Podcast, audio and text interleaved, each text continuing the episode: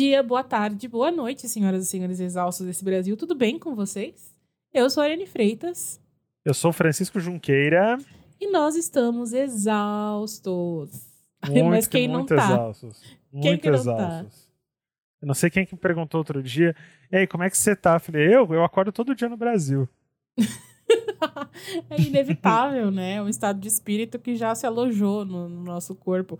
É, antes nós éramos os exaustos, agora os exaustos são todos os brasileiros. Inclusive, Bom dia, senhoras e senhores brasileiros. ai, rindo de desespero. Ai, Cara, calma a lágrima. Como você tá, Fran? Além de exausto. Tô feliz de te contar que, assim, é, eu mudei coisas no meu quarto, tava me sentindo sufocado, né, assim, no meu próprio quarto, sufocado pelos meus móveis, estava tendo uma crise. Eu falei, ah, vou trocar tudo de lugar e senti que eu estou num quarto novo. Aí Meu, troquei tudo de lugar e agora eu tô sentindo que eu tô num quarto novo, então tô feliz. isso é muito bom. Isso transforma a nossa relação com, a- com as coisas que a gente tá fazendo, com o nosso dia. Porque meio que limpa a rotina, né? Dá uma trocada. É, tem coisas que, assim, você, você acorda tão louco das ideias que, que você fala, porra, eu detesto esse móvel, eu não aguento olhar pra esse móvel, eu quero que esse móvel suma, eu Meu vou Deus. dar isso aqui, pelo amor de Deus, eu não aguento mais isso. Troquei minha cama, de, nossa, tô, tô, tô, tô outra coisa, assim. é- É, tem É isso que é foda também, também, né? né? Que você trabalha no seu quarto. Eu acho que tem muita gente passando por essa situação nesse último ano. Que trabalha de casa e acaba trabalhando do próprio quarto. E aí você não tem um ambiente de, de descompressão, né? Você não troca Não, os você ambientes. Tipo, mistura tudo, na estou verdade, né? trabalhando, aí parei de trabalhar. Onde eu vou relaxar? No mesmo lugar onde eu tava trabalhando. Acho que eu tava contando. acho eu, não sei se eu contei isso no ar, uma vez era sábado, sei lá, tava tri louco das ideias já, tinha bebido. Aí daqui a pouco, 15 para as 4 da manhã, eu tava olhando e-mail. Nossa. Ah, vou, vou olhar e-mail, porque o mesmo computador que eu tô usando pra trabalhar é o meu computador ali de estudo pessoal, então. Nossa, e aí você vai, né? A cabeça, a cabeça já tá acostumada, ela já associou aquele espaço ali a trabalho. É muito foda. Né? É, Antes, não quando- desliga, né? Ai, nossa, triste, triste. E eu acho que isso é uma coisa que tá acometendo muita gente, de muitas formas diferentes. Essa semana eu vi um tweet de um amigo meu, chama Gustavo Gireide, ele postou assim, que anda angustiado, né, sentindo que o tempo tava passando estranho. Ele falou assim, coloca uma pendência menos importante na listinha de ver depois, e quando eu volto ela, eu me dou conta que já tá lá faz 15 dias. Eu podia ter jurado que tinha sido na mesma semana. Que agonia. E muita gente respondeu falando que tá sentindo a mesma coisa. Tipo, que, ai, meu, eu, ach- eu achava que a gente ainda tava em março, hoje de manhã, sabe? É, muita gente se identificando. No meio dessas respostas, a Juva Lauer, do Mamilos, ela postou um artigo do The Guardian falando sobre é, brain fog, né? Que é um fenômeno que acaba. É tipo uma fumaça no nosso cérebro na tradução livre, que é o fato de que cada vez que a gente muda de cenário na nossa rotina, que a gente troca de roupa, que a gente muda as pessoas com quem a gente fala, cada isso funciona como um compartimento diferente que vai separando as nossas memórias. Isso. E aí a gente não tem mais isso. A gente tá sempre no mesmo cenário, trocando muito pouco de, de roupa. Quer dizer, a gente troca de roupas, mas assim, é, não tem um momento de, ai, vou me vestir agora para sair, que, que look eu uso para ir pro bebê. Não tem, não, Assim- não tem roupa pra sair, né? É. Assim, eu, eu tive toda essa conversa com, com a minha avó, tava até mexendo no meu armário. Ela, ah, mas o que não sei o que, o que é roupa pra sair? Eu falei, não é nenhuma roupa pra sair agora, se você parar pensar. Não Exatamente. tem Aí, mais. como a gente tá todo dia no mesmo ambiente, tá falando com as mesmas pessoas e tudo mais, isso a Ju que falou, que, que, e tem no, no artigo que a gente leu, a gente tá todo dia no mesmo ambiente, com as mesmas pessoas, com variações mínimas ali, é como se a gente estivesse só ali, no me- na mesma gaveta, e as coisas se misturam, porque normalmente a gente, tipo, ah, quando foi que isso aconteceu? Ai, foi na terça, foi antes de gravar o Exaustos com o Francisco, foi na quinta, antes de dar um pulo ali na padaria pra, tipo, sabe, de encontrar alguém na aula de, de tal coisa. A gente não tem mais esses, esses espaços, tipo, ir pra uma aula, Não tem. ir, tudo é no mesmo lugar, tudo é na- do- Ah, enfim, eu fiquei um pouco angustiada quando eu vi, porque eu tava me sentindo assim também. E eu achei que era um problema meu, né? Eu tendo a, como a minha psicóloga falava, eu tendo a usar muito chicotinho, sabe? Quando qualquer coisa acontece, a primeira coisa que eu faço é me dar com o chicotinho. A culpa é minha, pá, pá, e, me, e ficar me culpando e não lidar com a coisa. Mas aí, nessa hora em que eu vejo outras pessoas se manifestando sem que eu tenha mencionado um problema, e é por isso que eu gosto da internet, é por isso que eu gosto do Twitter, enfim. É, eu percebo que não sou só eu que estou fazendo isso. Então, talvez não seja um problema meu, talvez seja um fenômeno, algo que está acontecendo com as pessoas. E... Eu te mandei, não sei se você tá com o WhatsApp próximo, depois a gente até pode linkar para pra galera ver também, mas eu te mandei uma imagem que é um resumo, assim, de muitos dias em relação a essa coisa do tempo. Não sei se você consegue eu vi, eu vi essa imagem esses dias. é tipo uma. O Fresco mandou uma, uma ilustração, que é tipo uma ilustração do, do Tetris. E só tem Isso. um encaixe. E tá caindo a peça exatamente que precisa ser encaixada. E essa peça é a única coisa que você precisa fazer no dia. e aí, no fim do dia, como tá o Tetris? A peça tá encaixada no lugar errado, isso é. Você só tinha um job e o job não foi concluído, ou foi concluído fora do, do tom, sabe? É, é muito isso, cara, é essa sensação. E eu falei assim, meu, Fernando, vamos falar sobre isso, vamos falar sobre como tá sendo essa passagem de tempo, porque, querendo ou não, a gente já tá há um ano aí, né, nesse, nessa incerteza. Eu lembro que ano passado, nessa época. Apocalipse. Ano passado, nessa época, a gente tava falando, ai, ai, mais 15 dias, sabe? Ah, mês que vem já tá tudo bem. Em agosto, em agosto tá tudo ótimo, agosto no máximo, assim. E, e, tipo assim, não foi bem assim. E, óbvio, é uma merda, é uma merda, mas a gente tem que lidar com isso do, da melhor forma possível, né?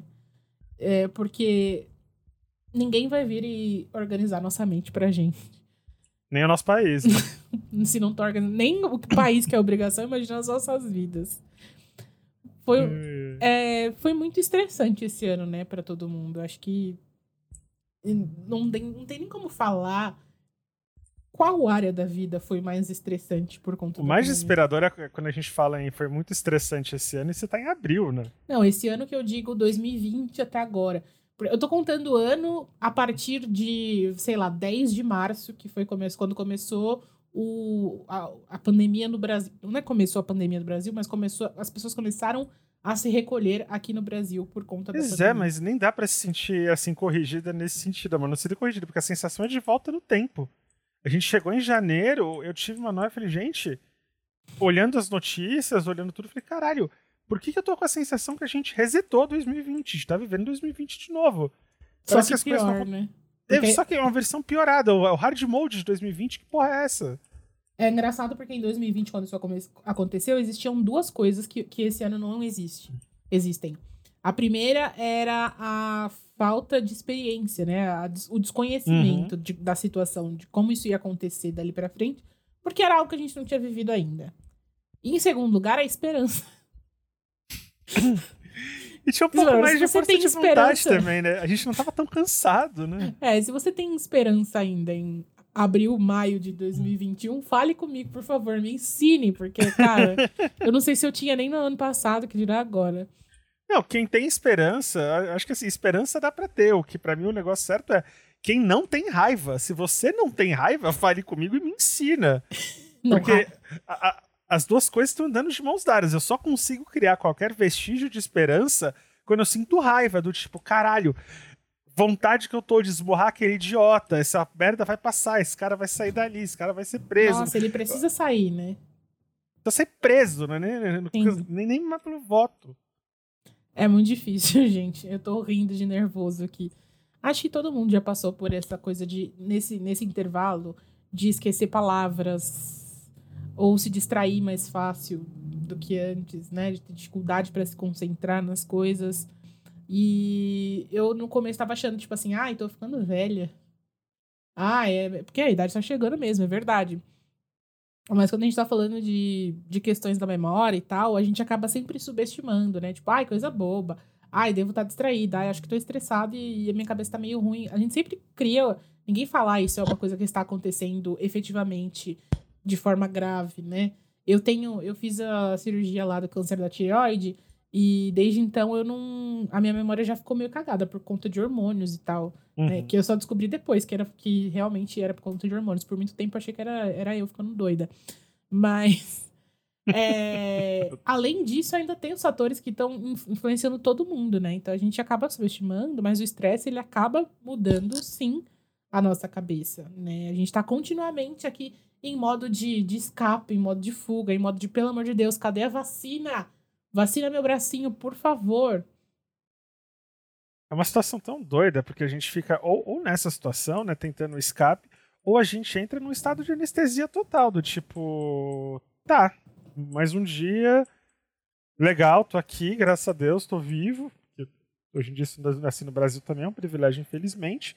Mas aí você fica oscilando entre sentir que o tempo não passa, ou sentir que se ele passa, é que ele tá voltando para trás. E o que fazer para ele voltar para frente, né? A gente fica, tipo, desesperado. Eu, é, como você tem tido. É, para mim é difícil falar porque eu sempre fui assim. Agora só tá mais intenso. Mas eu queria saber se você anda mais é, nostálgico, do tipo, tendo memórias de, de tempos muito. Tipo, como se você tivesse vivido algo ontem, que foi, tipo, há muito tempo. Você quer ficar bad? Eu fui, Não, faz, faz já que tô. nem eu. Fui ontem. Fui ontem arrumar meu quarto, resolvi pegar a foto antiga pra ver. Nossa. E umas fotos assim, beleza, as fotos que são muito antigas, você até fica. Mas daqui a pouco você começa a, sen- a- a- a sentir aquilo que você sentia com fotos que você via de 10, que a gente já tá Uhum. velho, tá, gente? 10, 15 anos atrás. É que não sei, de repente você fala 15 anos atrás, você pensa, nossa, mas eu era criança, né? A gente não era criança. Ah, 15 anos atrás a gente já era adolescente, já. É, a, gente já era, a gente já era um importúnio. Já era emo, já. E aí você começa a ter essa sensação, essa, essa nostalgia, esse saudosismo com fotos de 2019. Direto me pego sentindo saudade de 2019. E fico pensando, cara, se em 2019 eu soubesse que é o último ano antes do fim do mundo, Nossa. é, o que, que, que, que que teria sido do meu 2019, assim? Só que aí você começa a. e, assim, essa é uma sensação que ela tá piorando agora, porque antes, assim, é, abrir notícias já era um- uma desgraça, já era ficar bad. Agora você abre notícia e você vê o mundo com vislumbres de, de ir pra frente. De melhora, de, de, de solução De- pra esse problema, né? Nossa, ontem eu peguei pra ver aquela coisa dos Estados Unidos que eles vão começar a vacinar todo mundo acima de 16. E aí essa sensação que já era saudosista, ela começou a virar uma sensação de desespero, que é eu tô travado no tempo. Uhum. Eu tô num looping, vai todo mundo sair dessa jossa e eu vou ficar preso nisso aqui até alguém tirar esse idiota dali. E ainda que esse idiota saia, não sei quanto tempo mais vai demorar pra isso aqui acabar, meu Deus do céu. É uma sensação que, assim, cada minuto tá passando como se fosse um ano inteiro. E aí você chega ao final de um dia e você fica, caralho, uau, que quanto tempo teve esse dia? Porque todo dia ou parece domingo, 11 da manhã, ou parece quarta-feira, 4 da tarde. É muito foda, né? Eu tô, eu tô pensando nisso que você tá falando aí e tô dolorida, assim. Porque é muito. É, é, é sobre isso, sabe? Tem várias coisas que me incomodam hoje. Eu, esse negócio de, das notícias é uma delas. A gente não tem pra onde escapar. Porque, sei lá, quando você sai da internet, você vai encontrar seus amigos, vai se distrair. Beleza, mas hoje o lugar que a gente tem pra encontrar os amigos e se distrair é a internet. Pois é. Então a gente tá cheio desses estímulos o tempo inteiro. Eu tava falando, até o que costuma me alienar tá insuportável. Eu reclamei esses dias disso no Twitter. Eu falei assim, eu não vejo a hora de acabar o Big Brother. Porque quando você abre a timeline, tem dois tipos de postagem. Três, aliás. Três tipos de postagem. Uma é sobre política e sobre o mundo acabando, né? Que, que é o que eu não quero ver. Não Hum. o tempo todo. Óbvio que a gente tem que se informar, mas não, precisa, não é pra se alienar. Mas também não precisa ficar consumindo isso 24 horas, porque isso te consome junto. Não. O Dr. É. Drauzio fala que você tem que ver um noticiário por dia. E a outra coisa que tem na timeline hoje é Juliette. Aí Juliette de duas vertentes. Tipo, as pessoas que amam a Juliette que se tornaram insuportáveis e as pessoas que odeiam a Juliette que não param de falar dela também. E eu fico assim, cara, eu não vejo a hora disso acabar, porque eu quero ler notícias irrelevantes sobre qualquer outra coisa que não seja a Juliette, sabe? Virou uma guerra civil, né? É, eu gosto dela, mas assim, as pessoas perderam a mão, tanto as que gostam quanto as que não gostam. E, tipo, a gente fica no meio do fogo cruzado, só olhando e falando assim, caralho, meu, mas tem tanta coisa no mundo.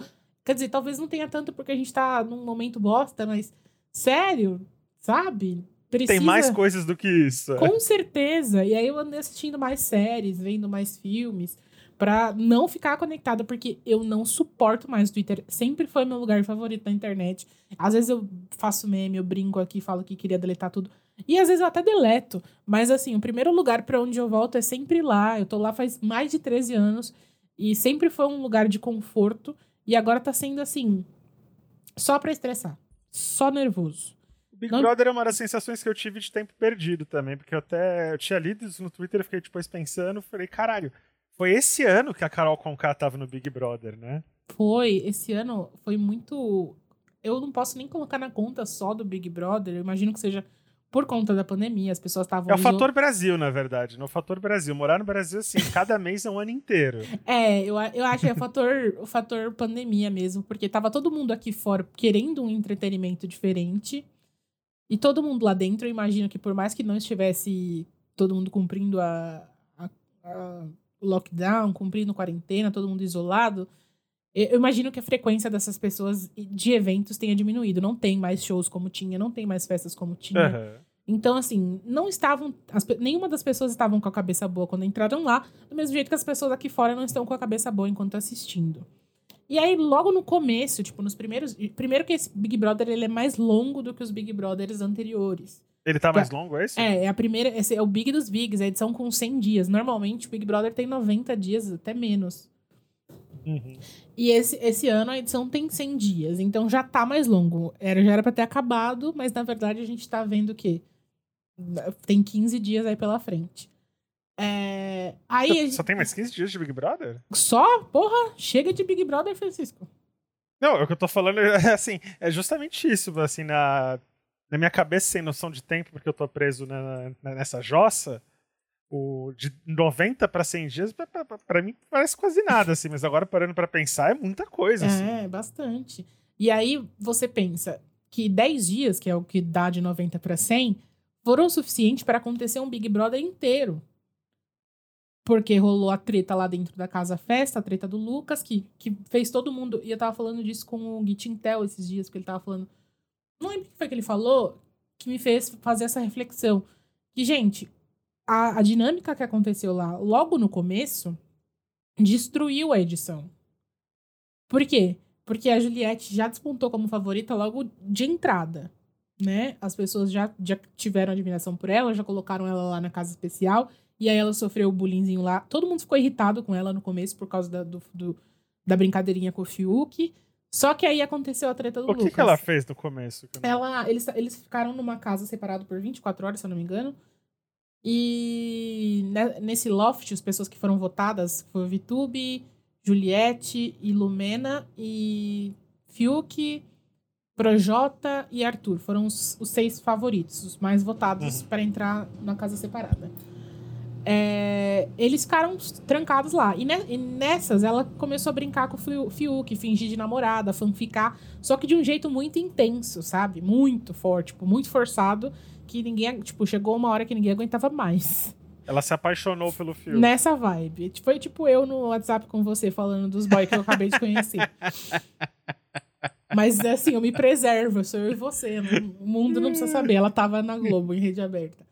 Aí, todo mundo pegou ranço. Só, até porque o Fiuk era um queridinho da galera aqui fora antes de começar o Big Brother. Depois que começou, o negócio. A galera descobriu que o filme não é, não é tão gente boa. esse jeito dela, ele acabou fazendo as pessoas se irritarem com ela lá no começo. Então, além do Lucas, ela também foi uma pessoa muito excluída. E as pessoas que pegaram dó dela, primeiro elas tiveram raiva, depois pegaram dó dela. E, come... e adotaram a Juliette. Em segundo... Isso em segundo plano. No primeiro plano, a gente tinha toda a treta do Lucas, a tortura psicológica, coisas que não dava pra assistir mesmo, que, tava... que, for... que foram muito pesadas. E era um grupo muito grande, um grupo hegemônico da casa que tava fazendo isso. Era aquela Em- turma do mal ali, o gabinete do mal. Isso, gabinete do ódio, a galera chamava. Agora a gente pensa que é, isso uniu todo mundo aqui fora. Então todo mundo queria tirar essa galera do programa porque era inviável assistir, era insuportável. Não era um- uma briga que a gente gosta, não era barraco de reality. Era uma coisa Uhum. pesada, né? E a gente já tem coisa pesada demais acontecendo na vida. Então todo mundo, num, num primeiro momento, se uniu pra tirar essa galera. Quando essa galera tava toda eliminada, quem tinha adotado a Juliette no segundo plano já tava. Tipo, o volume de pessoas já tava muito grande. Muito. E a motivação em comum geral acabou. Então virou a torcida da Juliette e o resto. E era uma torcida muito grande que só foi crescendo mais ainda Porque É, realmente. porque se não criou uma segunda, assim, uma, uma segunda alternativa, convergiu todo mundo numa só. É. É. Mesmo, então. E porque, tipo assim, as pessoas continuaram excluindo. Várias, em várias situações, as pessoas realmente excluíram ela, assim. E ela também ajudou a reforçar isso da- do jeito dela, mas enfim. Houve essa exclusão. E Entre nós aqui, eu gosto dela. eu gosto muito dela. E não teve uma nova narrativa. Isso da Juliette não é uma narrativa. Isso foram só acontecimentos pontuais. Uhum. Da casa não teve mais nenhuma narrativa. A primeira narrativa foi a do Lucas e mais nada depois. Quando acabou, quando tiraram todo mundo, o que restou? Nada. Um monte de planta dentro da casa, que não foi eliminada porque não era prioridade, porque não era escroto, e que foi ficando. Então, tipo, eu falo hoje, a gente tem lá, eh, a gente tá gravando na terça-feira, então a gente tem na casa nove pessoas. Na- no dia que vocês estão ouvindo isso, já deve ter menos, porque agora vai começar a eliminar a gente de dois em dois dias. Mas. é, tem nove pessoas lá, e pra mim, na minha opinião, Ariane Freitas, Love Maltini, tem um top cinco plantas que já estão fazendo hora extra lá. Tipo, gente que não acrescentou em nada no jogo inteiro. No máximo se, se levantou uma vez. Sabe? Só que a galera gosta, tipo, é muito difícil quando você tem que escolher entre uma pessoa completamente sem caráter e uma pessoa legal que não faz nada, né? Eu não consigo gostar de planta. Você- tipo, tem muita gente que eu olho lá e que eu falo assim, ah, é muito legal, aqui fora eu vou adorar seguir nas redes sociais e acompanhar e enaltecer o trabalho. Mas no Big Brother eu não quero ver. Só que, tipo assim, é isso ou alguém muito escroto. Eu consigo torcer por alguém muito escroto, mas as pessoas não. E eu entendo, sabe? É... Eu não sei como a gente chegou no Big Brother. Porque a gente tava falando do tempo perdido, de como parece que essa história da Carol Ah, Conká sim. foi há 15 anos atrás. Aliás, eu fico, eu fico- tem um ano só assim, daquele outro Big Brother ainda, que tinha o Babu e tudo, né? Sim, gente. Parece Nossa, parece que faz na, na outra década esse. É, então. E aí eu lembrei porque eu tava, fa- por que que eu comecei a contar tudo isso. Porque olha só, o grande acontecimento que foi a Carol com K, a, a turminha, foi logo no começo. E essas pessoas foram eliminadas, tipo, há dois meses. Um mês e meio no máximo. Só que o dois último saiu. meses? Sim, porque começou em no finzinho de janeiro. A gente tem abril, né? O Projota já- foi o último eliminado, a Lumena. Já faz um bom tempo que eles estão. Tipo, tem um mês e meio, pelo menos, que eles não estão na casa. É que, como, é que assim, como esse ano começou ano passado, eu fico um, um pouco confuso. Tá vendo? Isso é a gente com o brain fog aí, ó. Então não dá. Tipo, a sensação é que foi outro Big Brother, um Big Brother só deles, que acabou, e agora a gente tá vendo um terceiro, que feito só de plantas e a Você Juliette. quer um brain fog? Eu acabei de receber uma mensagem E o Gil, porque o Gil é incrível, eu torço pro Gil. Aqui é, aqui é Gilete. Oi, Fran. Desculpa. Já fiquei em pânico aqui. Você sabia que amanhã é feriado? Então, eu descobri mais cedo porque alguém falou na live. Eu acabei de descobrir. Eu tava, assim, já planejando as minhas coisas, daqui a pouco vira amanhã é feriado. E eu já tava irritado, achando que eu me pedi trabalho era só pra desejar feliz feriado mesmo. Ah, Feliz bom. Feriado de quê? É feriado de quê? Não tem, não tem feriado mais, não sei, acabou, não tem mais feriado. Eu amo, eu amo. eu tô isso. preso nessa roda do tempo desse país. Não quero Fran? mais. Meu, ó, eu vou falar. Eu vou falar. É que caiu o seu som aqui, mas acho que continuou gravando aí, então não tem problema. Não, eu falei que eu tô preso nessa roda do tempo desse país. Eu quero ir pra Ai. Tonga. Todos nós, mas assim, o que, que vai mudar a gente ir pra Tonga? A gente ainda tem que pagar. eu- O capitalismo nos matou, sabe? Porque no meio. Pensa só, numa situação dessa, em que a gente tá completamente é, perdido, em que milhares de coisas estão acontecendo e destruindo a nossa cabeça, a gente ainda tem que ser produtivo, a gente ainda tem que entregar as coisas. É, porque essas coisas são importantes? Muitas vezes não, mas porque a gente precisa pagar contas, e para pagar contas a gente tem que trabalhar. E entregar de bom humor. E Ai de Sim, você, ai de você você motivado. acordar um pouquinho mais mal-humorado, porque sei lá, você tá no meio do apocalipse.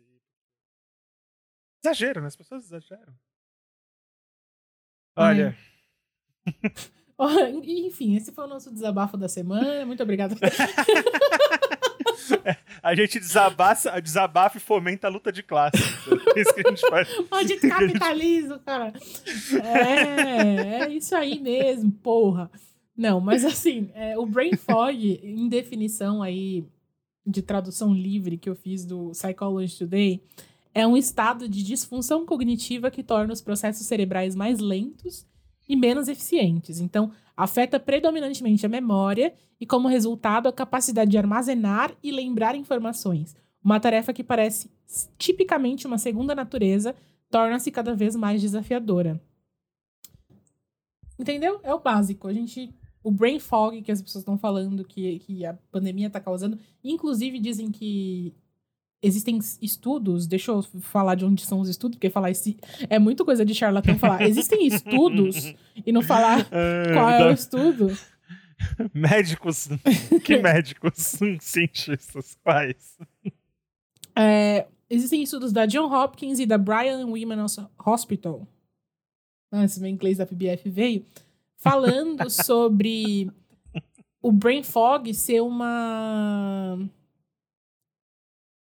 Como que a gente fala? Um efeito colateral do Covid em, muitas, em muitos casos. Então, Mas tipo, colateral, tipo, causa... assim. Não, não é direto, assim. Não é, é, que, tipo assim, muitas pessoas tiveram alterações na, no cérebro por conta do, do Covid, dos pacientes que não morreram, sabe? Um terço dos pacientes que morreu tinha megacarocites, não sei falar o que, que é isso, no seu cérebro. Enfim, o cérebro, ele é, é. vamos, vamos refazer essa frase para pessoas de humanas. Talvez pessoas de humanas também estudem isso, mas para pessoas como eu que não sabem do que estão falando, para não, para não entrar na, na pauta que, que eu não domino, basicamente o Covid ele afeta sim a região cerebral de muitas das pessoas que sofrem né, e que acabam se curando além de a gente estar tá falando desse brain, brain fog que acontece com todo mundo, porque é uma questão é. da rotina, ainda tem o fato de que se você teve Covid, a chance de você ter esse tipo de questões é muito grande. Tem muito, eu vi muita gente falando sobre, a, sobre problemas com a memória recente. É, por conta do tudo COVID. a questão da, assim, do das consequências que você tem na cabeça e no corpo em relação a, ao estresse, né? Porque tanto porque o nosso corpo está mudando no meio disso tudo, porque a gente está dois anos. Isso assim, gente, falando claro da posição de pessoas que ainda são privilegiadas, que não estão tendo que sair para trabalhar, como tem muita gente, infelizmente, refém dessa rotina no Brasil. Mas a gente sente uma mudança porque a percepção de estar o tempo inteiro assim no limiar da incerteza, a gente vai assim, vai mudando a cabeça, porque a nossa noção de tempo ela tá atrelada com a nossa noção de prioridade. Quando você mistura a tua noção de prioridade com a noção de coisa de trabalho, com coisa de pessoal, com coisa de família, mais o fator vida, porque você não sabe o que, que vai ser o que, que vai ser amanhã. É, então, assim, fica tudo muito louco, porque você não não dose direito, não sei se eu tô sendo claro, porque fica tudo uma coisa, tem que fazer tudo porque a gente tem que viver, a gente tem que viver como se não houvesse amanhã. Só que a gente tem que ter o amanhã, a gente tem que lutar pelo amanhã. É, como, como é que você vai fazer? Como é que você vai fazer tudo por outro lado preso dentro de casa? Eu vou ser então, bem assim, sincera. a cabeça fica bagunçada. Eu acho que a pior parte nesse último ano, para mim, não tem sido viver como se não houvesse amanhã. Tem sido viver como se houvesse amanhã. Porque, tipo assim, se eu estivesse vivendo como se não houvesse amanhã, eu estaria vivendo de boa. Porque, tipo, foda-se, amanhã não é um problema. O problema é que a gente tá vivendo todos os dias no estado de alerta do tipo, meu, eu preciso sobreviver esse dia porque amanhã vem e vem com tudo no meu peito. Não, então, e, e, assim, e sobreviver literalmente, é pegar um elevador com o cu na mão. Nossa, sim. Eu, pegar eu, um elevador. Eu vejo as coisas acontecendo, tipo, vejo posts de festas clandestinas, de gente viajando para cá e para lá, gente 70 vezes em. Ai, eu não vou ficar falando aqui é, lugares para não catar os influenciadores que são, mas vocês sabem quem tá viajando o tempo todo, quem que vai para lá e para cá, é sempre tomando cuidado, sempre fazendo teste. Pau no cu, é sempre carregando para lá e para cá a porra do vírus, uhum. os roteadores de. Tipo assim, a, falando, a gente tava falando de BBB até agora. Ex-BBB que saiu da casa e foi pra casa de TikTokers e juntar e ficar dançando. Pra quê? O que é isso? Que conteúdo é esse que você precisa se juntar com alguém para fazer uma dancinha toda errada na frente da câmera, como se estivesse fazendo palhaçada. E isso justifica as pessoas se encontrarem e, passarem Covid para lá e para cá, sabe? Então, eu, eu vejo isso e, e, não sendo crítica. Às vezes eu não. Agora eu tô sendo crítica, tá? Tô, não tem nem como falar que eu não tô. Mas normalmente eu vejo e eu só consigo pensar assim: como que as pessoas conseguem se desconectar tanto da realidade? Porque eu queria um pouco disso. Não de viver a vida, porque eu tô de boa no meu canto aqui até mas de conseguir me desligar desse sentimento de que eu vou morrer ou matar alguém que eu amo a qualquer instante, simplesmente para ir pegar uma compra na porta, sabe? Porque eu não posso ficar sem comer também, então eu tenho que pegar a, as compras do mercado. É, Sabe? Então é muito foda. E eu fico pensando, tipo, eu queria ter um pouco desse desligamento de realidade que, que as pessoas têm, porque não é possível.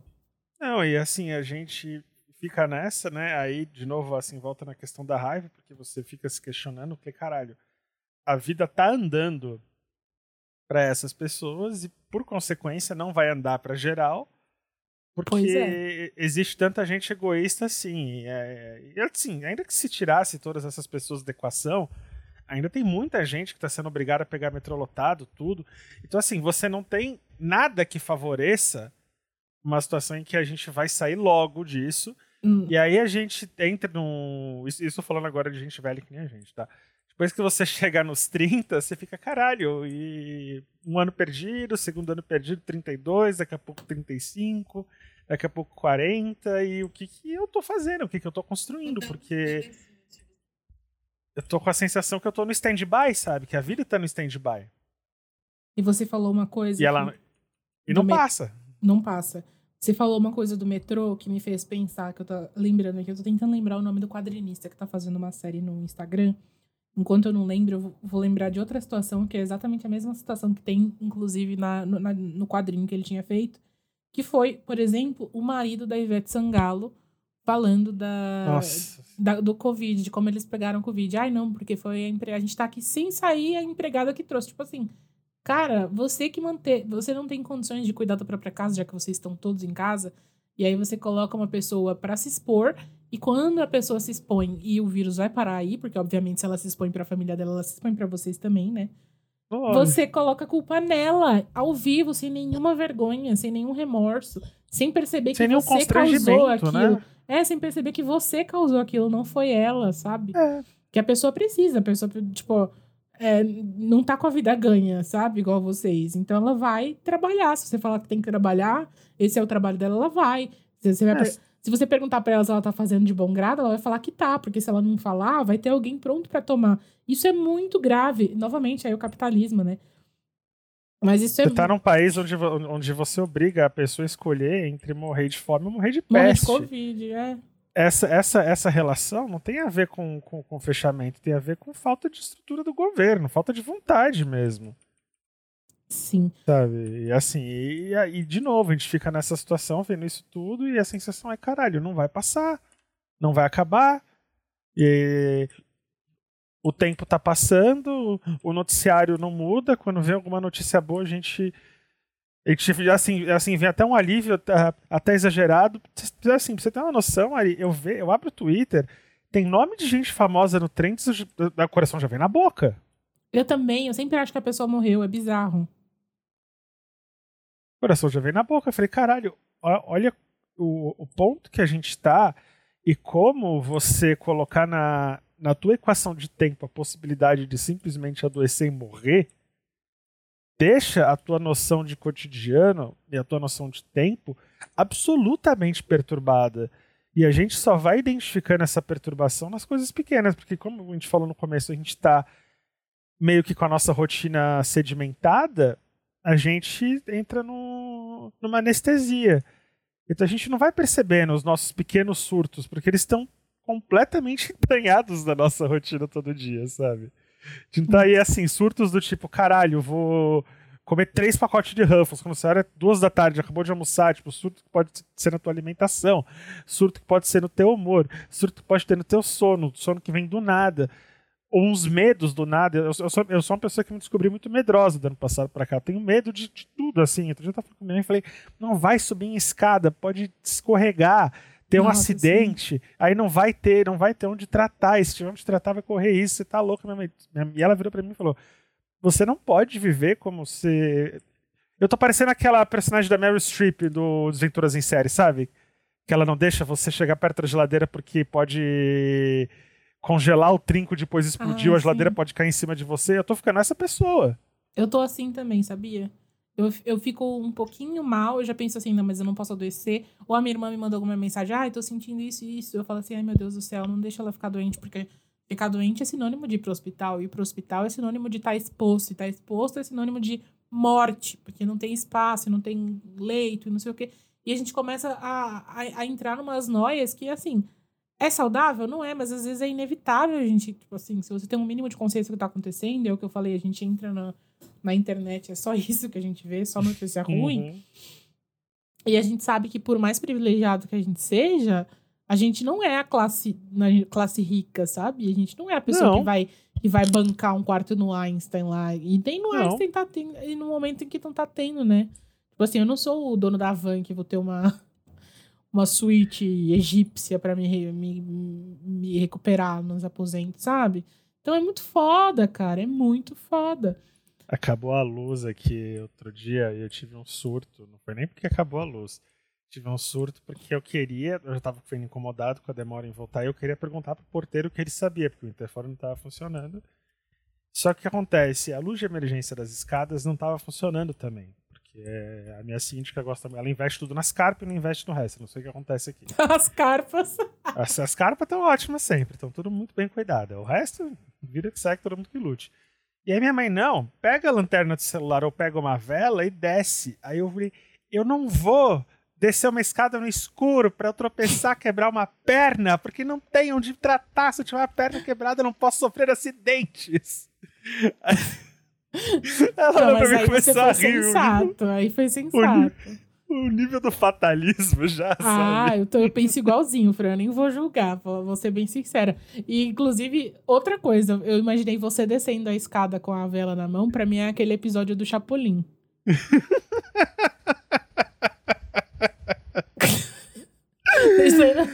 Desde a casa mal assombrada do abominável Homem das Neves.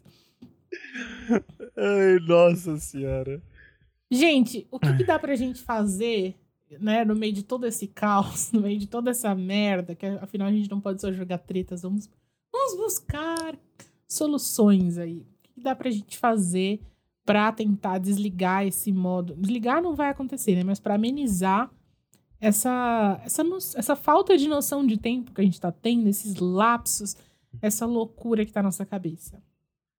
Eu É, tô criando mini rotinas, assim. Então, tudo tem horário.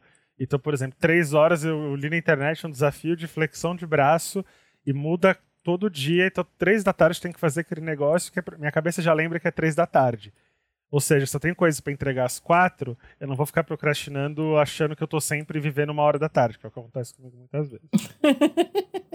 Então eu vou criando essas coisinhas de rotina. Então, sei lá, terça-feira é dia disso, quarta-feira é dia daquilo. Porque eu consigo fazer isso em cima de exercício físico, que é o que tá acontecendo. Em cima de, de coisa no jogo, porque tem uma rotina de querendo ou não de MMO. Gosto. de, isso é assim, eu não vou, não vou falar em cima de trabalho, porque trabalho não tem horário, né? Trabalho Ai. é assim, ó, é, é horário de cliente, cliente.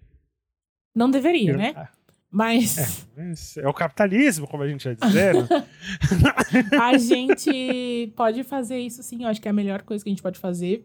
Ter uma rotina estabelecida, usar a agenda para colocar ali o que a gente está fazendo, entender que a gente está produzindo, por menos que seja, ou, por, ou às vezes mais até do que a gente imagina.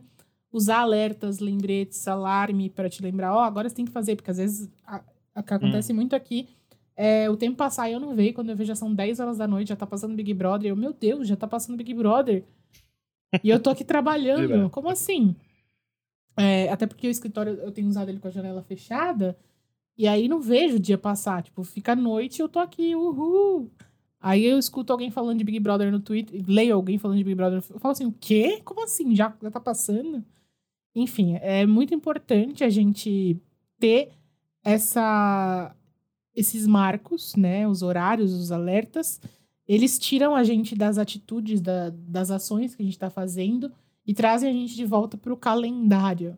De certa forma, ajuda a gente a manter as memórias ordenadas.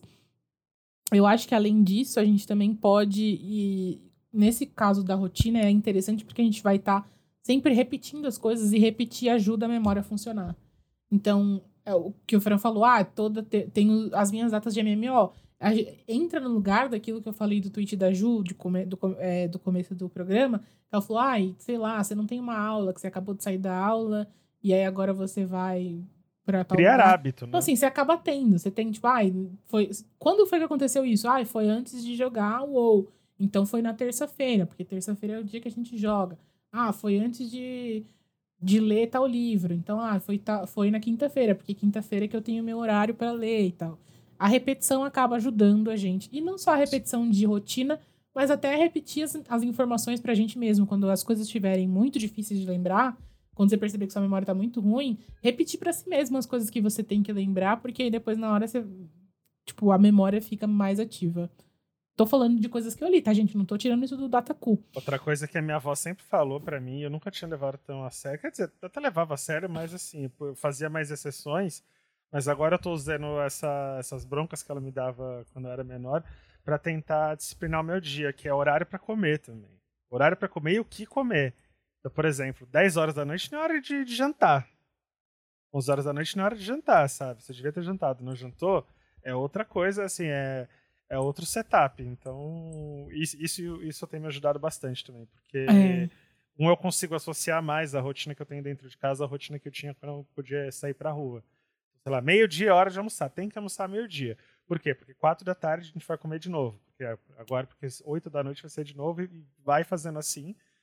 Querendo ou não, é, são, essas, são essas pequenas coisas que vão te ligando em rotina de horário, você vai colocando nas coisas que você tem que fazer necessariamente, porque você vai comer, você vai dormir, elas vão te ajudando a tra te trazer um pouco para a realidade você sai desse, desse episódio de Dark um pouquinho. É, e reflete também no fim do dia, né?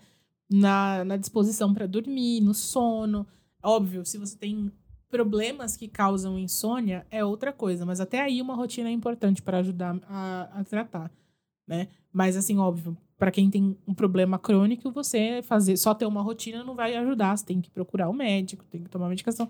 Mas quando a sua insônia é fruto dessa rotina acelerada, dessa mistura, dessa confusão na nossa cabeça, e muita gente está tendo problemas para dormir, problemas para regular o sono, eu sou uma dessas pessoas, meu sono ele costuma ser muito regulado. Eu sempre falei isso aqui no, no podcast, né?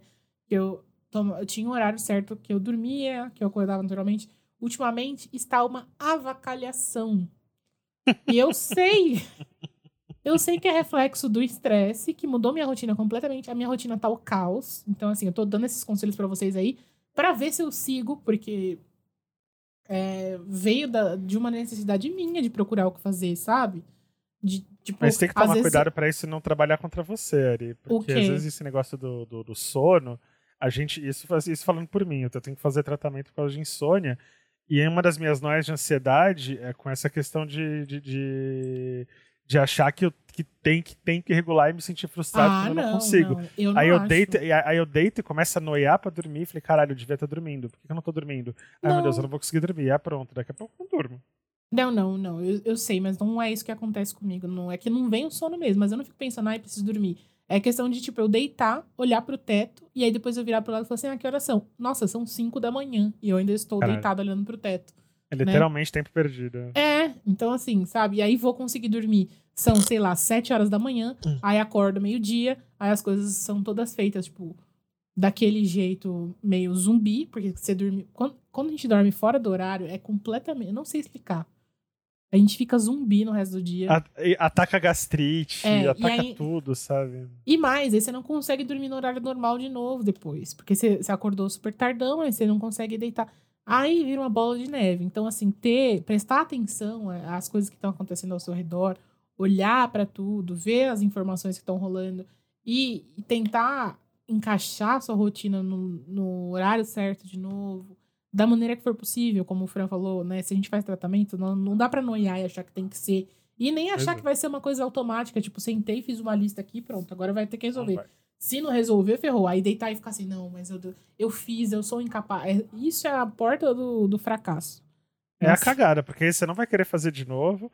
O interessante de você estabelecer essas metas, entre aspas, metas, é que o importante é tentar cumprir. Às vezes você vai, assim, você vai cumprir fazendo adaptações para a particularidade daquele dia. E aí você vai chegar no final do dia falando, pô, pelo menos fiz. Teria sido pior se não tivesse feito, sabe? Sim. Foi e do aí... jeito que estava planejado originalmente? Não, mas, pô, tá feito. É, e aí, assim, vai ser difícil superar isso, eu acho, gente. É, uma, é um fenômeno global. É, eu lembro do, do, no texto lá do The Guardian, fala que uma das coisas importantes para a gente entender como funciona esse brain fog é que a nossa interação social ela tá degradada. Então, tipo assim, É. a interação social que a gente tem hoje não é uma inter- interação social natural, aquela que a gente teria no dia a dia, de puxar um assunto. Eu não sei muito dizer como é, porque eu também não sou a pessoa das interações sociais. Mas se pra mim, que tô acostumada a ter um, um- um fluxo mais estranho, pra mim tá inviável, imagina para as pessoas que estão acostumadas a interagir todos os dias, a falar com as pessoas.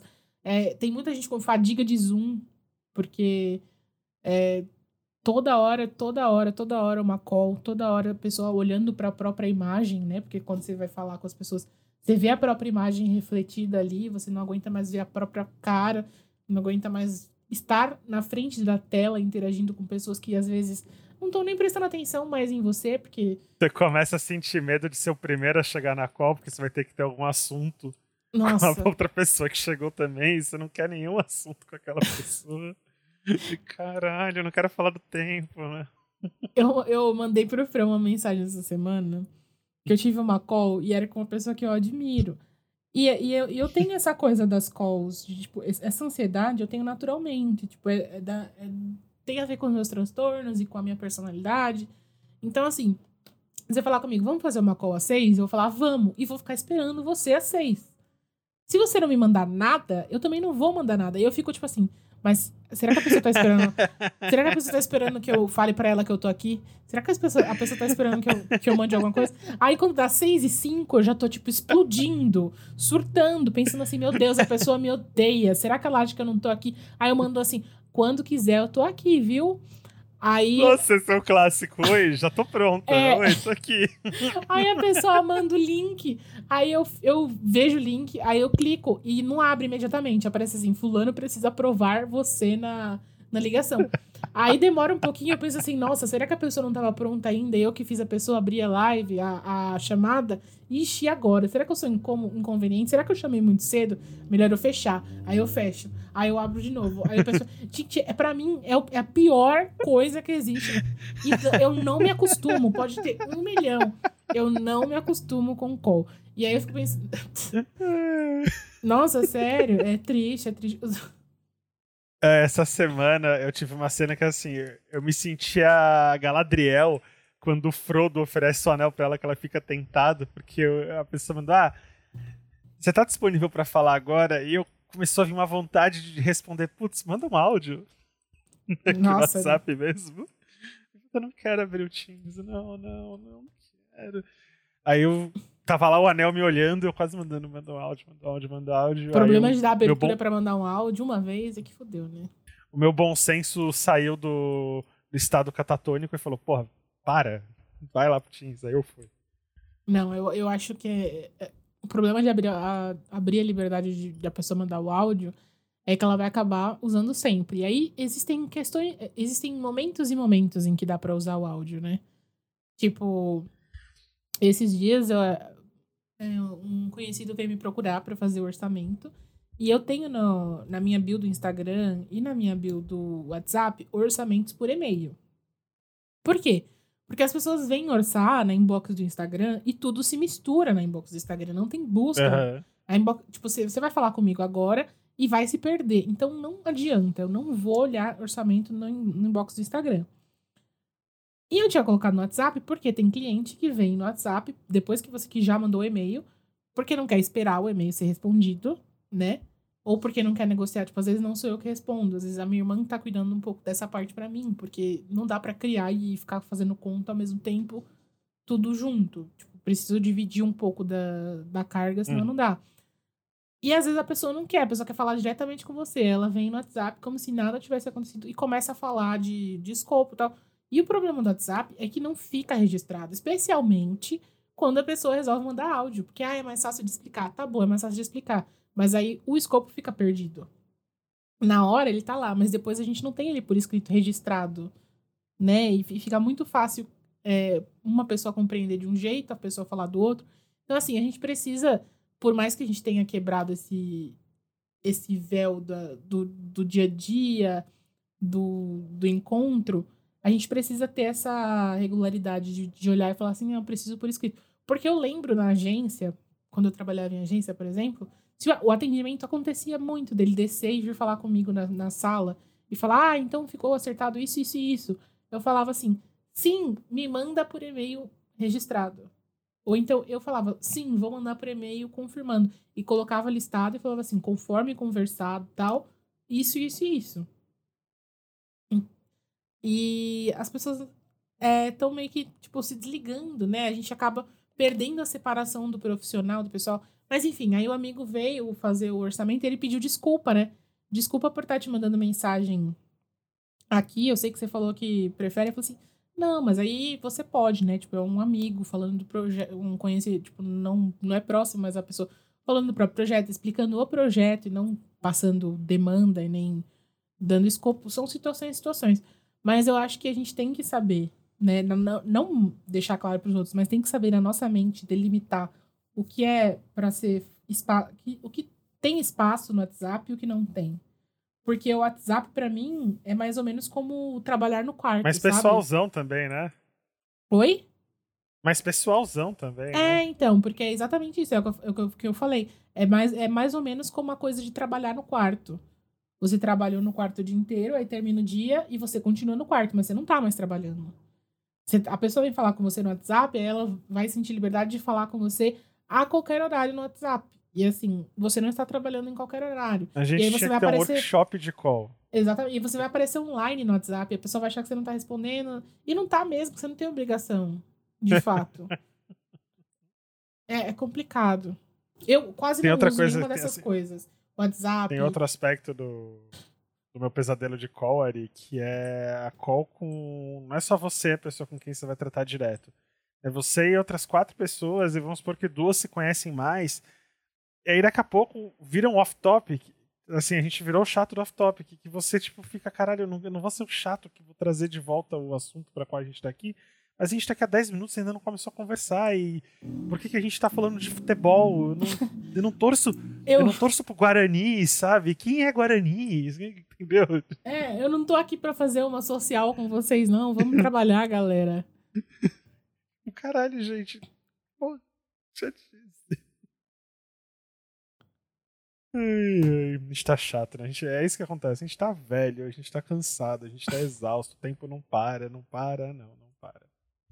Gente, eu vou ler um trecho para vocês para trazer uma última reflexão sobre tudo isso que a gente falou, que é um trecho dessa matéria do Guardian. Eu acho até legal, depois a gente vai postar, postar lá no nosso Twitter, o link da. Nós estamos no Twitter como Exaustos Pod. Esqueci de avisar no começo, mas agora fica o aviso. Eu vou postar lá no nosso Twitter o link no, na quinta-feira da matéria que a Ju falou e que a gente acabou lendo antes de gravar o episódio. Legal pra caralho. É em inglês, tá? Mas aí a gente tem o um Google para isso, para traduzir. E, eu vou ler um trechinho para vocês em português, porque aqui também não é too much, né? É, com uma tradução livre, me perdoem, mas para vocês entenderem uh, um pouco do que eu quero falar em seguida e a gente já encerra, porque já falamos por uma hora sobre isso. Eu espero que vocês não se esqueçam rapidamente, que a memória de vocês guarde com carinho as nossas palavras. Ou que esse episódio não tenha passado por 15 mil anos. Ai. Isso traz à mente outro psicanalista, Wilfred Bion. Ele teorizou que temos, em alguns momentos, uma vontade de saber algo sobre nós mesmos e nossas vidas, mesmo quando esse conhecimento é profundamente doloroso. Ele chamou isso de estar em cá. Mas também há uma forte vontade de não saber, um desejo de nos defendermos dessa consciência para que possamos continuar a viver acalentados por mentiras. Deve estar em menos K, falado como menos K. Eu me pergunto se a pandemia foi uma realidade que alguns de nós consideramos horrível demais para suportar.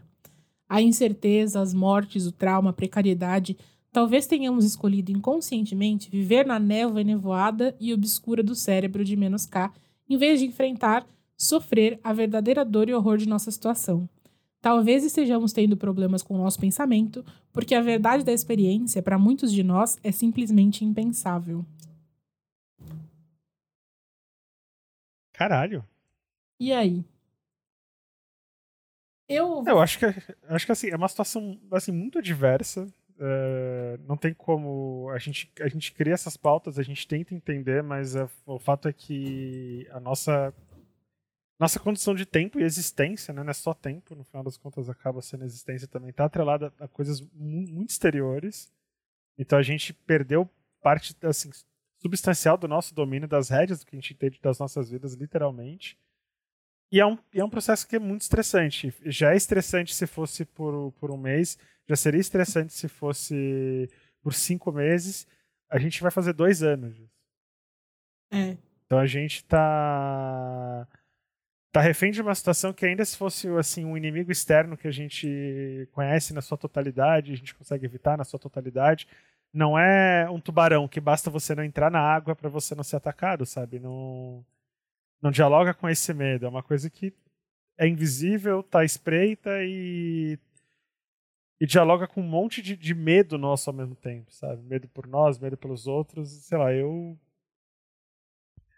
eu tô surtado, literalmente. É... tô com meu tempo surtado. Então, eu gostei desse trecho porque eu me identifico muito. Eu sou uma pessoa que bloqueia traumas, né? Tipo, na hora eu vivo intensamente e sofro e faço drama e nananã. Mas aí passou, não me lembro mais. Se a pessoa não vem me falar, ah, aconteceu isso, isso isso, muito dificilmente eu vou lembrar, né? Então, muitas coisas, até terapia para mim é difícil porque às vezes eu tô falando e demora muito tempo para eu chegar um fato que aconteceu que é exatamente aquela situação que a gente tá falando ali. Porque a minha cabeça apaga. Não é que ela apaga, né? Ela esconde, porque depois eu lembro. Então eu entendo muito isso de esconder, de, tipo, da gente estar tá reagindo Mas... como se fosse um trauma, sabe? Você acha que quando isso tudo passar, você vai ser aquela pessoa que, que vai olhar uma máscara e não vai pensar, caralho, que merda, passando por isso? Ou você acha que você vai pra frente? Porque esse negócio da negação do, do trauma, essa coisa de. É uma defesa muito bem sucedida da nossa cabeça pra gente não viver é... em função dele, né?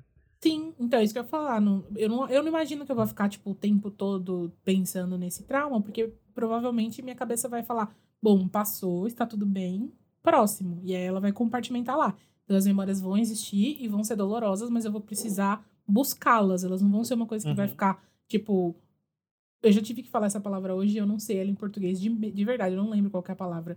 Vão ficar hovering na, cabeça, sabe? Pairando sobre a nossa cabeça. Nossa senhora, gente, a Sasha chegou. Alfabetizada em inglês. É...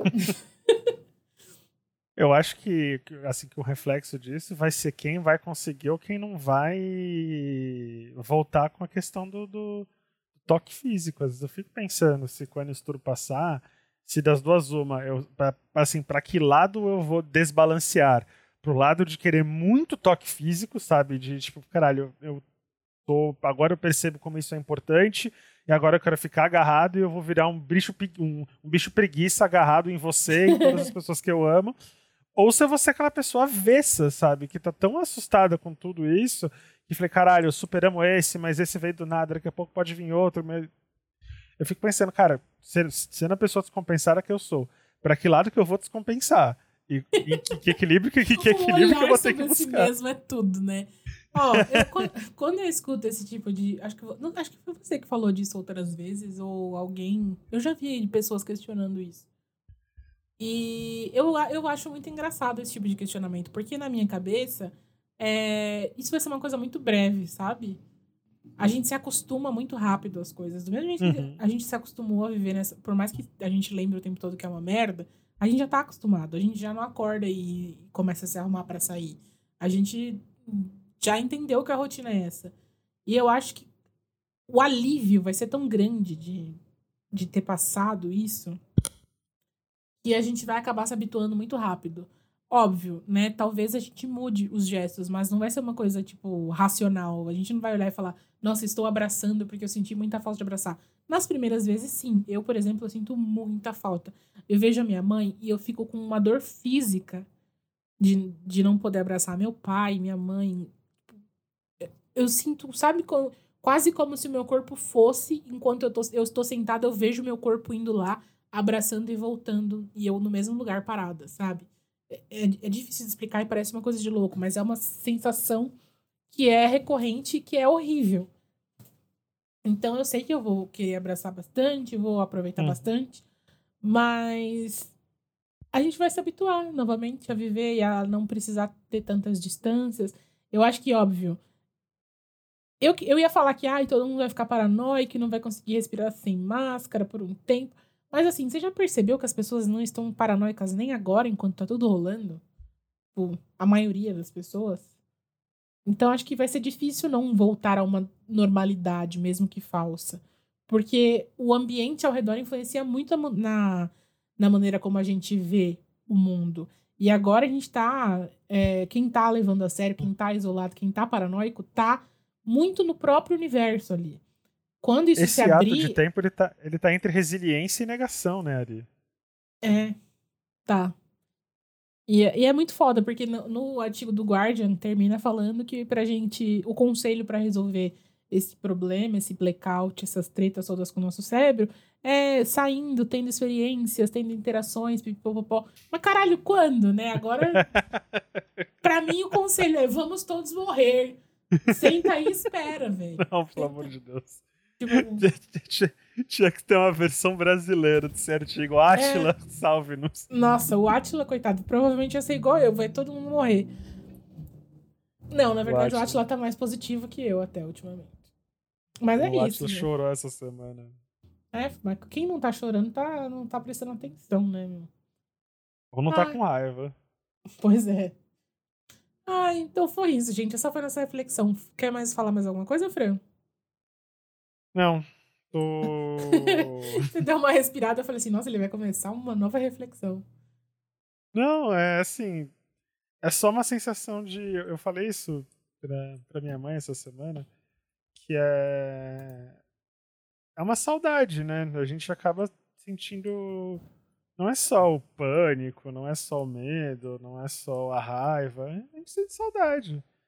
Saudade Sim. dos outros, saudade da vida como ela era, saudade dos dias. Saudade de si mesmo, até. De quem a gente saudade era. Saudade de si mesmo, sabe? Saudade do, de, de, como era a nossa cabeça, saudade como. Isso de dois anos atrás. Quem, quem no futuro ouvir esse podcast, daqui, daqui a 300 anos, quando os aliens forem ouvir isso aqui e estudar que merda que a gente fazia da nossa vida, você vai pensar, nossa, eles estavam falando de um acontecimento, gente, um acontecimento de dois anos atrás.